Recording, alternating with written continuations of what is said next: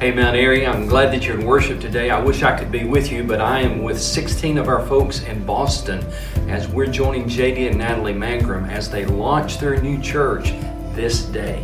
And so it's exciting for us to be there with them and to assist them in that big day in the life of the church in Charlestown. I want to tell you about what's happening today here at Mount Airy. I'll talk to you first of all about what's going to be happening tonight.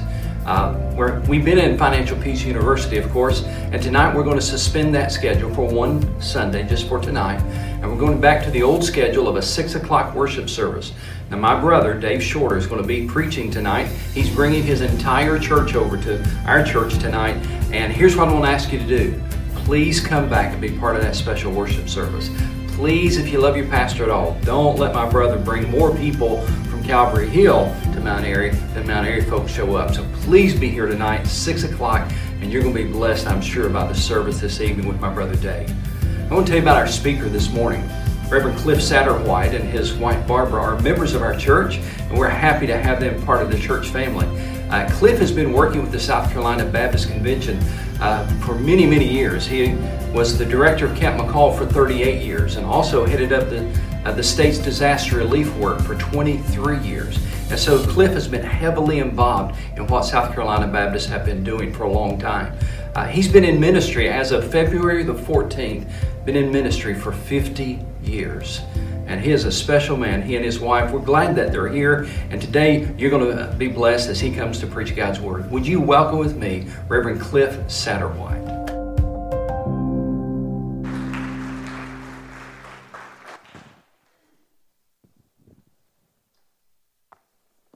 Thank you, Dave, and howdy, church. When we visited uh, Mount Airy uh, a little more than a year ago, we came to this service first, and we decided we were older than anybody in here. That's just a joke. But we actually found a Sunday school class at this particular time, and so we come to the second service. And uh, it's like the church we came from in Columbia was Riverland Hills that has 5,000 members and five services. And you run into people all over town, you say, Where do you go to church? They'd say, Riverland Hills. And we say, We do too. We've never seen you, you know. So, as actually, when we came out here, uh, drove by Mount Airy, uh, my wife said, This is going to be our church. Just to, just to look. Then we found that you had every single thing we were looking for RAs, GAs, disaster relief, good, solid biblical preaching, wonderful worship, great Sunday school class, missions locally, missions North America, missions international. And so I said, that's what we're looking for. We want to be a part of that. You know, this has been a historic week. Uh, any of you that have a telephone or read any kind of uh, iPad or newspaper or television, you have seen how much emphasis has been spent on Christianity. Have you ever had a week in your life that you've heard more people talk about the Reverend Billy Graham. I don't think I ever have. What a great, wonderful opportunity for us to be able to take advantage of the platform that he has laid before us. Last night, my wife is disabled and stays a lot of time in the bed and um, if you'd seen her around before, she was in a wheelchair. But uh, about a month and a half ago, uh, she had a second surgery to redo her neuromodulator. And she's now walking, praise the Lord. And um, not walking far, but she's walking. But she stays in that bed and she's on her iPad and Facebook and and she'll watch a little TV with me. Even lets me watch my ball games, you know or tape them at least and watch them later. Last night, we were talking about this very same thing. What an opportunity the world has had this week to hear about salvation in Jesus Christ, our Lord and Savior. So she said, Why can't we talk about this all the time? I'm so happy we heard it this week, but I want it to be talked about all the time. And that's my rant. And I said, Well, I'll quote you tomorrow. and she said, Don't you dare. So I'll ask to ask forgiveness about the rant. I also want to, want to welcome uh, some neighbors. I am uh, one of the neighborhood walkers in Benton Park. Uh, most of us are, um, can, Marsha, can I say senior adults or close to it? Seasoned adults. Greg and Marcia are, are, neighbors of ours around the corner, and uh, we invited them to church with us today. Marcia just lost her father up in Indiana, and so we continue to pray for her. You might have noticed this morning before the service, I tried to get to 95% of you and speak to you. What I was doing is what I try to do every time that I preach. I was praying as I walked around this sanctuary that every pew and every person would be able to be in tuned with God's message. It's not Cliff's message, it's God's message. Now, I intended to bring a big pallet from home. And we even tried to figure out which one it would be. But of course, I left it. So, being a former camp director and a disaster relief worker, I just found one. Went down to the nursery and found the biggest one I could find. So, in your mind, make it bigger than it really is. Turn with me, if you will, in your Bibles to a very familiar passage Mark, the second chapter. verses 1 through 5. I call this message Four Corners. I want to ask you a question directly this morning. Answer it in your mind and in your heart.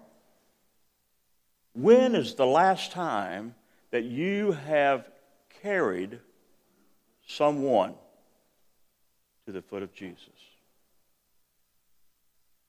Think about it for a second. You don't have to be a preacher. You don't have to be a Sunday school teacher. You don't have to sing beautifully in the praise team. You don't have to be a deacon.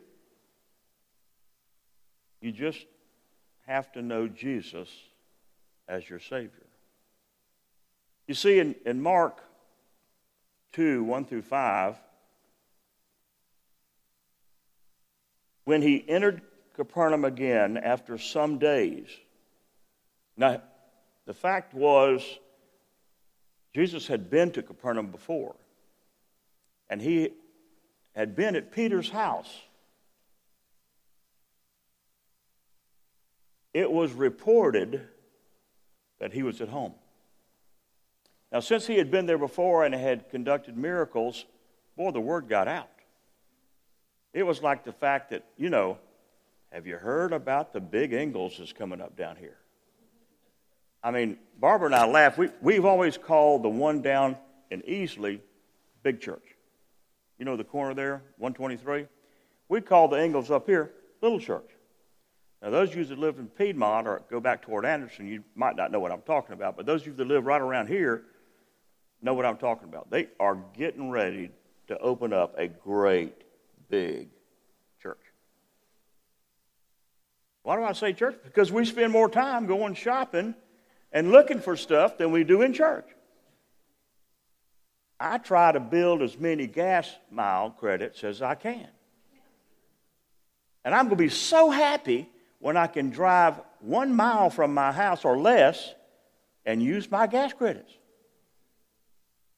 My wife will accuse me of going 15 miles out of the way for a $2 coupon. And I'll plead guilty. I do that. The way I look at it is they're going to give it to me, go after it. So many people gathered together there was no more room. Even near the door. And he, Jesus, was speaking the message to them. Imagine this is about twice or three times the size. When I got to the church this morning, we had everything all timed out. We even looked at two different types of pallets. I had a big McCall blanket. My wife had her grandmother's knitted pallet, or what do you call it, baby? Quilt. I have to be corrected a lot. In fact, every dress or outfit she had as a little girl was in squares on that quilt. She said, I haven't washed it yet since we got it from her mother a couple weeks ago. So she said, Go on and put it on the floor. It won't be a problem. What did I do? I forgot it. But four people were concerned about someone who needed to go to the foot of Jesus. I'm going to name those people for you today. The first one could be named concern. I guess that's that first corner right here. Do you have concern about things in the world today? My goodness. We're news people. Some people will say, I, I don't want to watch the news because it's all just horrible. Because of the many years I did disaster relief, I needed to kind of figure out what was going on all over the world because I traveled all over the world. My wife used to work at the state senate, so she was kind of up to date on a whole lot of things going on. So we're news people, and boy, when you turn the news on, you see so much tragedy. When we lived in Columbia for over 40 years, we thought that everybody got murdered in Sumter or Orangeburg. Every third person, because we heard it on the news all the time. Now that we've moved up here, we think it's either Spartanburg or Anderson County. Reality hurts sometimes. But this first person concern is something that we all have in mind. How many of us know someone with cancer? Or know someone who is seriously ill? And we pray for them desperately. But sometimes we need to go a step beyond that. We need to turn that concern into compassion. I've traveled for years. I, I don't even know how many miles I've put on the road in South Carolina and all over the United States as a speaker and as a trainer. My wife had, had me on one of my, quote, you'll be better if you lose 15 pound diets. And I, I told her it was genetic, you know. The other thing that I think must be genetic is the fact you've heard that I have a lisp if you'll look on the first four rows all the way over, no one is sitting here.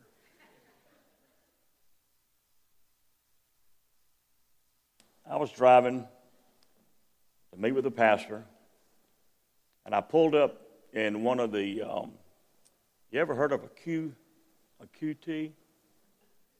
Whew. Man, I thought 7-Elevens were big back in the day. I pulled up to the side and she had perfectly made me her famous tuna fish sandwich on whole wheat bread, of course. Had cut it in half. I had about six carrot sticks. She said they were good for me to chew in my teeth. And then after she left for work back a couple years ago, I got a a sleeve of chocolate chip Oreo cookies just in case my blood sugar went down. I had that all with me, and I was going to eat lunch. Even had a bottle of water, even though I really do like Diet Mountain Dew. I'm sitting there, and I'm starting to eat my sandwich. I see one of the dirtiest, nastiest looking people that I've ever seen.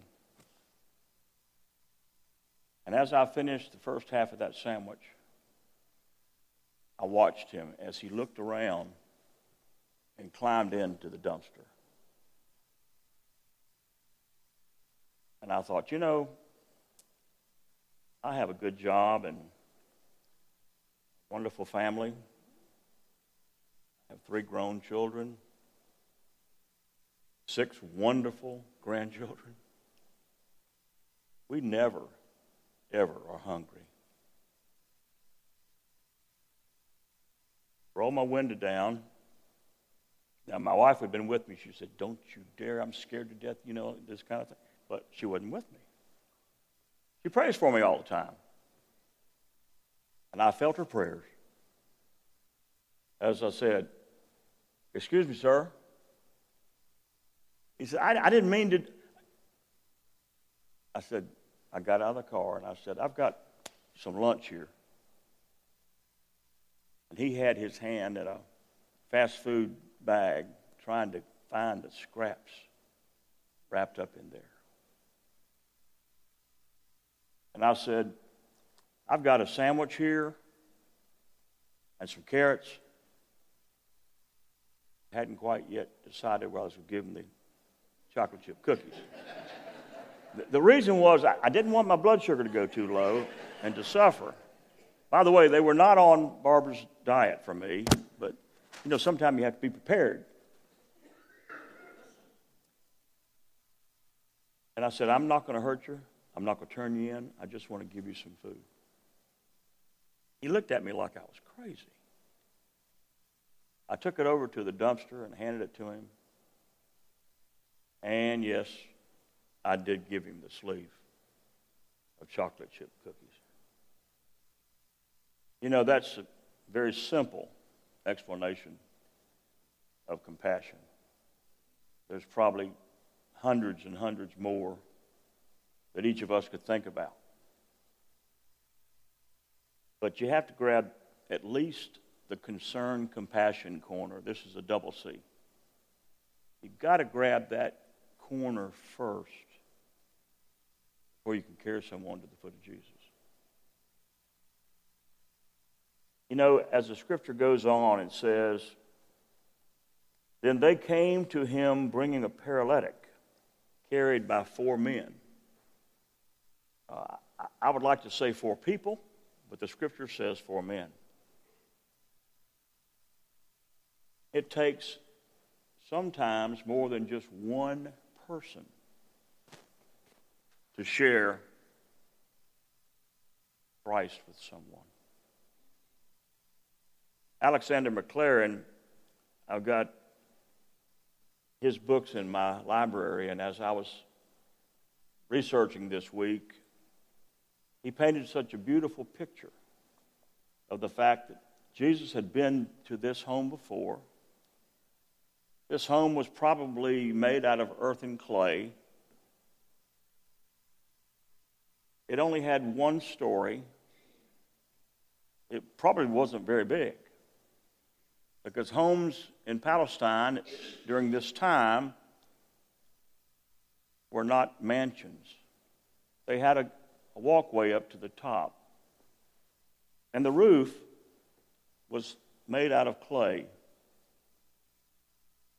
Can you just imagine the thinking that these people had when they came over the hill and they saw all of? They probably figured out Tuesday would be a good day to do it because traffic's light on Tuesday. You know, you can get a break on on uh, meals sometime. Sometimes you get a free drink on Tuesday somewhere because people don't always go out on Tuesday. Let's assume it was a Tuesday. They said, you know, this is a good day to go. Well, the second corner up here on this pallet has got to be named cooperation. It takes cooperation of fellow Christians to be able to help get someone to the foot of Jesus. We do not do this by ourselves. The pastor's not the responsible person. The church staff is not the responsible person. The Sunday school teachers or the deacons or those who sing so beautifully in our church are not the responsible people to help get someone to the foot of Christ. They all work together. It's called cooperation. You know, for over 40 years, I've worked for the Baptist Convention.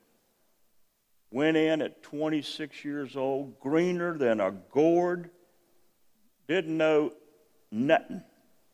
I'm talking about, I'm director of Camp McCall, the biggest Royal Ambassador camp in the Southern Baptist Convention, and I kind of played it blind that first year. 38 years later, they named the chapel after my wife and I. Every day when I leave the house, she says, Don't you mess that up.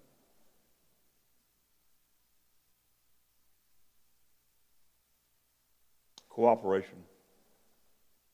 The cooperative program, which is the blood life of Southern Baptists, helping get the word to those who need to see Jesus.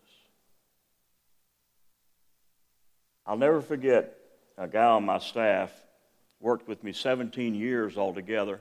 He's now, um, what kind of missionary is he? Oh, he's the kind of missionary that goes without being called. He's just come back from Israel, where he's been for about 18 months.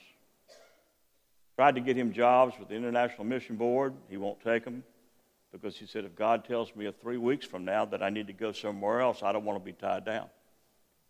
His name is Remus. That's his nickname. You know, the most wonderful thing that happens at Camp McCall is the fact that for years and years and years on our decision service, hundreds of boys come to know Jesus Christ as Savior.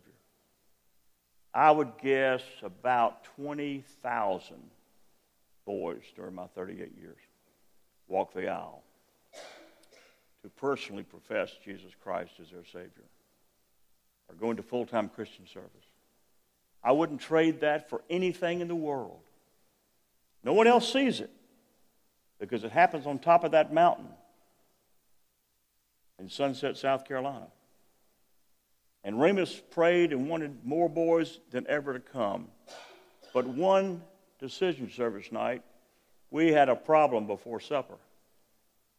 Our system of sewage backed up bathhouses, health center, kitchen. Not a pretty picture. Not a plumber on the staff.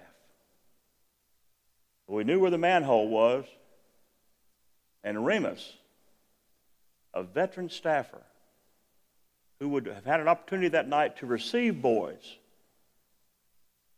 said, I'm going down in the manhole. We set up lights an hour and a half later, when we came down from the top of the mountain, the lights were still on, and Remus was up to here. And you know what? But before the lights went off that night, he totally cleaned out the septic system, the sewage, to where camp could continue to run on that night with showers and the next day with breakfast. And I call that cooperation. He wanted to be in the chapel, but he knew that he could do the job in the sewage. So he's on the second corner up there cooperation. You know, everything needs a challenge. And, and I think these four men knew that their friend needed to go to the foot of Jesus. So this corner over here has got to be a challenge. It's got to be a challenge. They probably knew that many people wanted to see Jesus. But when they crossed over that hill to see the house made of earth and clay, people were everywhere. They could have very easily been distur- disappointed and said, Listen, let's come back on Thursday. Let's take our friend back and we can come back another day because the crowds are massive. We'll never get near the house.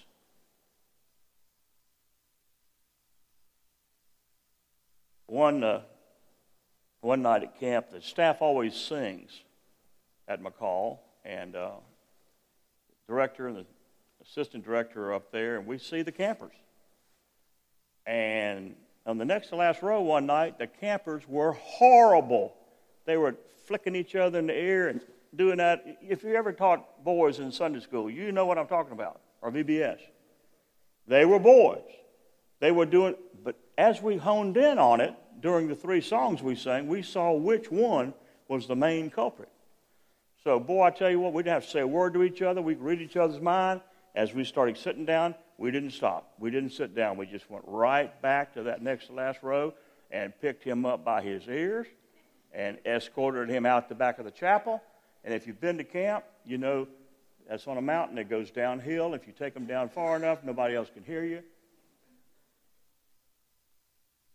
And I said, Son, what is your problem? You do not act that way in God's house. He didn't say a thing. I said, What happens to you in school when you act that way? Go to the principal. I said, What would your mama say if I called her right now? I won't say nothing because she's dead. I'm starting to backpedal a little bit.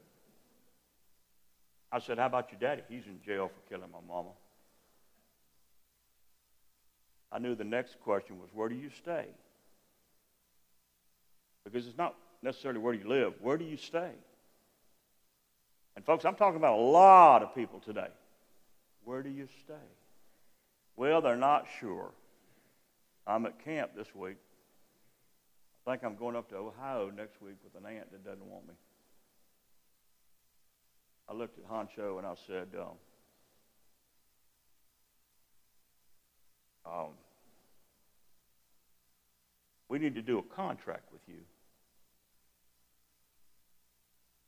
Because the next person I have to call would be the sheriff. We can't have behavior like that. Later on that night after the canteen, which I provided is free, always kind of helps. We signed a contract that uh, he would not act that way again. You know what? He made it through the rest of the week. Thursday night, he was the first boy to walk down the aisle. Came directly to me, and he reached his hand out. You think that man Jesus we've been talking about all week could love a boy as bad as me? I said, absolutely. Absolutely. You know, sometimes it's a challenge with some people that we want to lead to the foot of Jesus. You know, the, the fourth corner of this ballot would have to be we've got concern, compassion, and we've got cooperation, we've got challenge. This fourth corner would have to be confidence. Is it easy for you just to go up to your neighbor and talk about your church? Is it easy for you to go up to someone you have never met before and talk about Jesus? It's not for me. It's hard. You know when I'm the best witness? When I'm overseas and I have an interpreter and I say what I want to say and the interpreter tells them in their language and then, you know, they get a smile on their face and then I come back. That's the easy part. It's an easy thing to be able to do to be a Billy Graham crusade counselor. Some of you have been that. You come down to the front It's easier. But you got to have confidence. I was in Rio, Brazil, a number of years ago, and I was preaching in a favela, horrible, nasty uh, place where they told me that you just be very, very careful what you say and what you do. Stay on the, on the lighted path. And I was preaching and I had an interpreter. And uh, I said, You cannot be a wimpy, whiny witness. And my interpreter said, What? What does, what does wimpy, whiny mean? And I said, I, I guess I didn't make it clear. You can't apologize for what you want to say. You need to know what you're talking about. And you need to hit it with confidence. And it can bounce right back at you sometime. You know, we've got compassion concern on one corner, we've got cooperation on that front corner. Back over here, we have the challenge, and then over here, we have confidence as we go back to the scripture. Since they were not able to bring him to Jesus because of the crowd, they removed the roof above where he was. And when they had broken through, they lowered the stretcher on which the paralytic was lying. Can you just imagine? This story is probably told from someone who is inside the house, sitting or standing close to Jesus. Peter, the proprietor of the home, probably wondered, What is the ruckus on top of my roof? And all of a sudden, there comes stuff down onto the area where people are standing and sitting. And then there's a hole in the roof, and it's big enough to lie a person down. You know, in the scripture, it never mentions the name of the four people who carried or the name of the person on the pallet. Which means it could be anybody.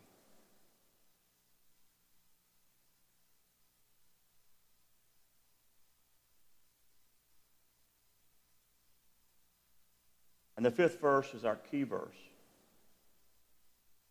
Seeing their faith Jesus told the paralytic,